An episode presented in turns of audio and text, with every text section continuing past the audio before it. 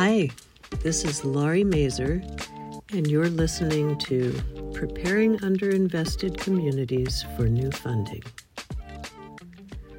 Earlier in her career, Robin Hacke believed that money alone could solve the problem of underinvested communities.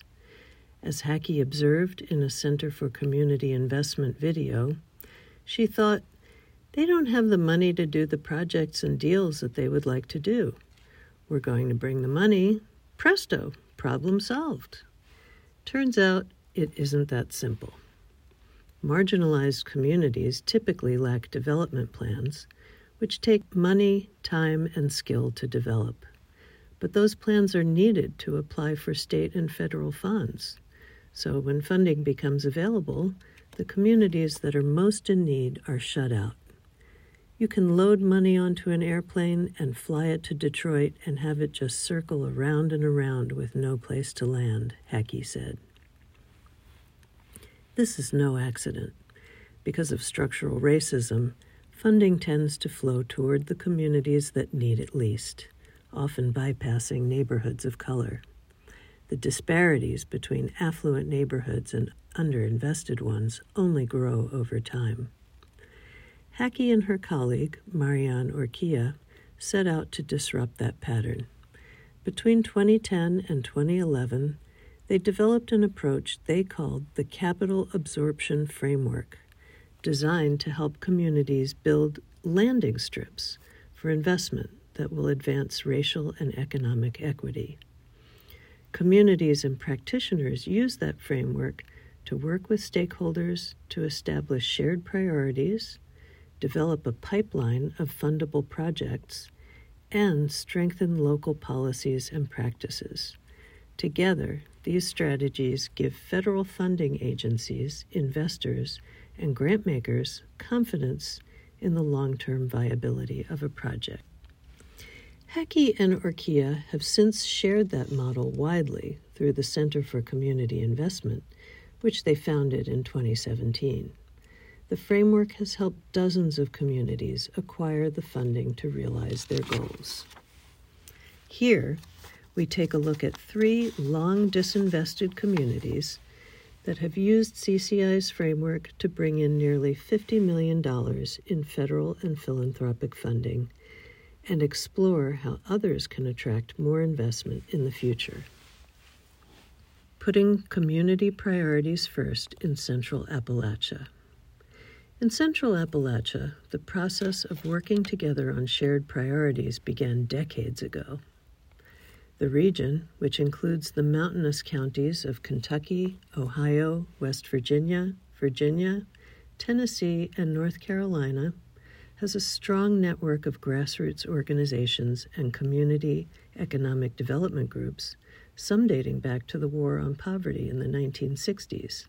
In 2011, as the coal industry entered a death spiral, two of those groups, Mountain Association and Kentuckians for the Commonwealth, convened thousands of residents and grassroots leaders to identify a shared priority a thriving post coal regional economy. After decades of underinvestment, federal dollars began to flow toward Central Appalachia in 2015. That's when the Appalachian Regional Commission launched the Partnerships for Opportunity and Workforce and Economic Revitalization, or POWER, initiative, which has since devoted $370 million in grants to support the region's shift away from coal. But the region wasn't equipped to use those funds. Central Appalachia didn't have enough fundable projects and there wasn't enough communication between the funders and the communities they wanted to help. So, in 2016, the Appalachia Funders Network, AFN, a regional funders affinity group, convened partners to bolster the regional investment ecosystem through collaborative design and planning. By participating in CCI's Connect Capital initiative, the partners learned about the capital absorption framework, which is now integral to their approach. As a result of this years long planning effort, AFN and its partners created Invest Appalachia, IA, which aligns investment capital with community priorities, including clean energy, community health, creative placemaking, and food and agriculture. IA raises funds from philanthropy, investors, and government agencies, then uses both grant making and traditional financing to support a pipeline of local projects. An ongoing challenge facing IA was the disconnect between financiers and community development practitioners on the ground. Andrew Crosson, founding CEO of Invest Appalachia, says this causes a breakdown in understanding of the project's purpose and intent. As a result, the deals that do get done in low wealth places are generally those that are the easiest to do. To close that gap, IA trains community investment framers, a concept created by CCI. These framers are deeply connected to the community, but develop the technical knowledge, language, and tools to frame a project for investment. By translating community priorities into the language of finance, framers ensure that development addresses community needs. Today, these efforts are paying off. Throughout Central Appalachia, networks and organizations involved in community finance and community development, including banks, CDCs, CDFIs, local housing organizations, and local developers, have built a pipeline of investable deals. The decades of collaboration that led to IA have also helped create a robust enabling environment for investment with community foundations, downtown groups, and institutions of higher education actively engaged in advancing projects toward investment readiness. In its first full year of operation, IA is on track to deploy $10 million in new blended capital investment, which is helping to leverage about five times that amount from other sources, according to Crosson. Already, those investments are having an effect in the region. With flexible financing and a loan guarantee from IA, a local CDFI was able to help a grocery store in eastern Kentucky buy solar panels and energy efficient equipment that will reduce operating costs. In a former coal mining community in West Virginia, Crosson reports that IA supported the redevelopment of an industrial building that will serve as a hub for green businesses. As of January, IA had raised $19 million toward its $40 million fundraising goal. More broadly, the region is seeing significant new investment, including ongoing power funding and support from the Appalachian Regional Commission as well as CDFI lending and investment by both local and external funders. And the region is better able to absorb those funds with robust and thoroughly vetted plans in sectors from clean energy to community health and downtown revitalization. A focus on preservation in Pittsburgh. Pittsburgh, like many American cities, has a severe shortage of affordable homes. In 2016, there was an estimated shortage of over 17,000 units for very low income households, with ever growing demand across broader Allegheny County.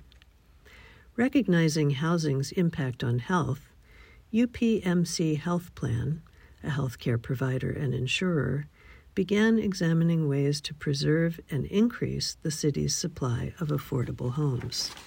But the organization soon realized it couldn't take on such a challenge alone. So in 2018, CCI recruited six healthcare organizations for its Accelerating Investments for Healthy uh, Communities, or AIHC, initiative. The members, including UPMC, would work to provide affordable housing in their localities. Separately, the members convened local partners, and UPMC's group determined that preservation of existing affordable housing was key. What's the good of funding two more LIHTC deals of 100 units if we lose 500 units? Kevin Progar told CCI. Progar led the UPMC team for AIHC and is now a staff member at the community at the Center for Community Investment. To meet its new goal, UPMC started the Preservation Working Group, a critical step in creating an effective, enabling environment for preservation. Today, the group identifies affordable housing in Pittsburgh that might be at risk, leads efforts to keep these properties affordable, and advocates for preservation policies and programs. The group takes a proactive approach to preservation. It uses the HouseCat database to identify properties that are strategically important to maintaining affordability, which can then be preserved by housing nonprofits.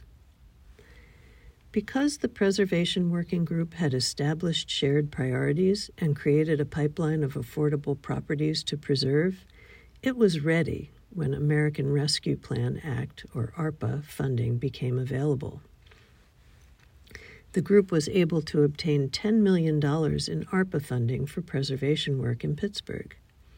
And UPMC worked with local foundations to start an $11 million private capital fund Preserve Affordability Pittsburgh to help nonprofit buyers compete with market motivated investors.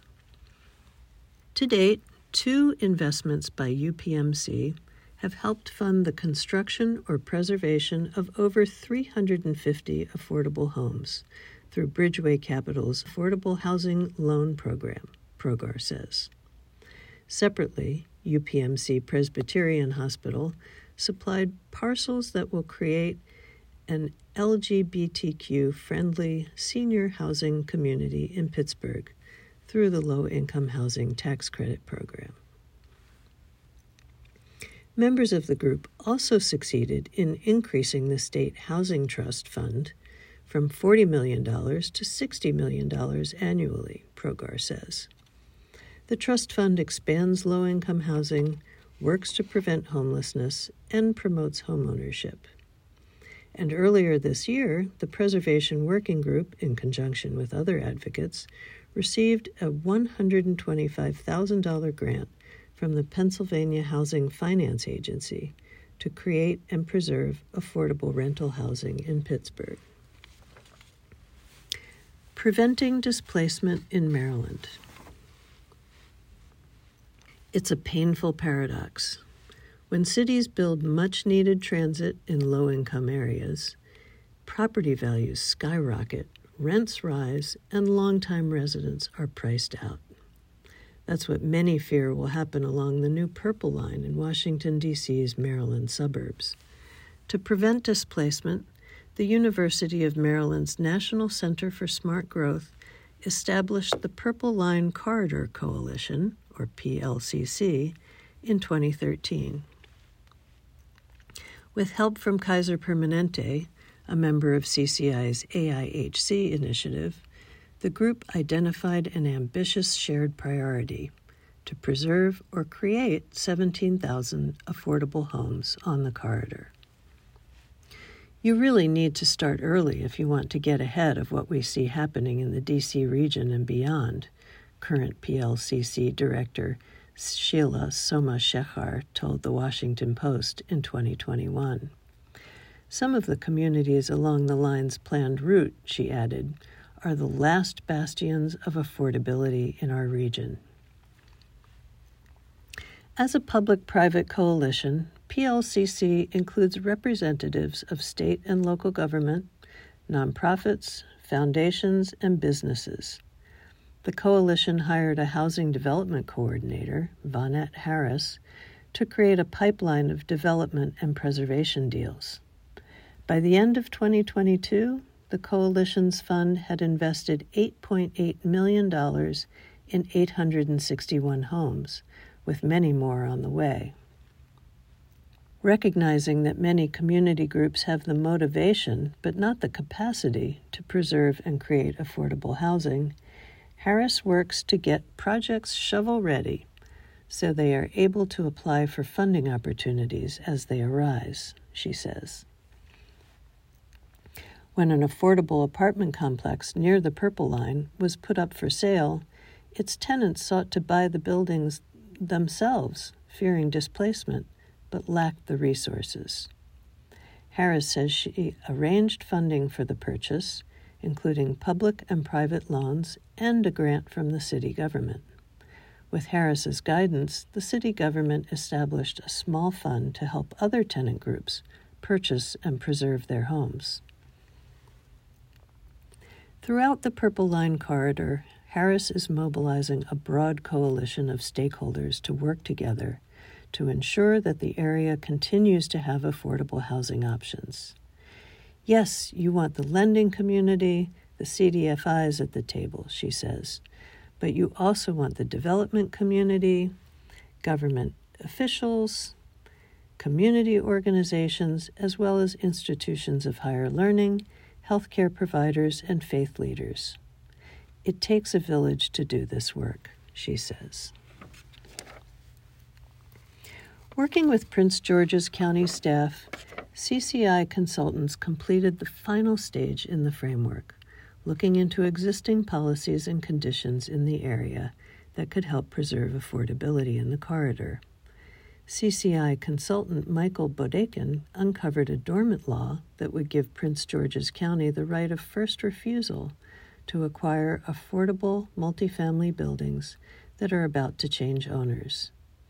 Instead of purchasing the properties, the county's Department of Housing and Community Development, DHCD, can pass them off to developers without compromising their affordability. By early 2023, DHCD had already used its right of first refusal 25 times. As of February, the department had preserved 1,213 units across six properties. The timing of this effort was critical, DHCD Director Aspasia Xypolia told CCI. Five to seven years from now, when rents have escalated more, there will be no value to this. There won't be anything to preserve then, she said. The window of opportunity is now. Prepare for opportunity. For those working in America's underinvested communities, it's hard to know when the window of opportunity will open. You can't tell when it will rain money, says Hacke. But new funding sources regularly appear from infrastructure investments, disaster recovery funds, and changes in the tax code. Right now, the plane is circling. Substantial funds are earmarked for historically disinvested communities including through the American Rescue Plan, Inflation Reduction Act, and bipartisan infrastructure law. While time is short to prepare for the current round of funding, it's high time to prepare for the next round. Thank you for listening. For more stories like this, go to shelterforce.org.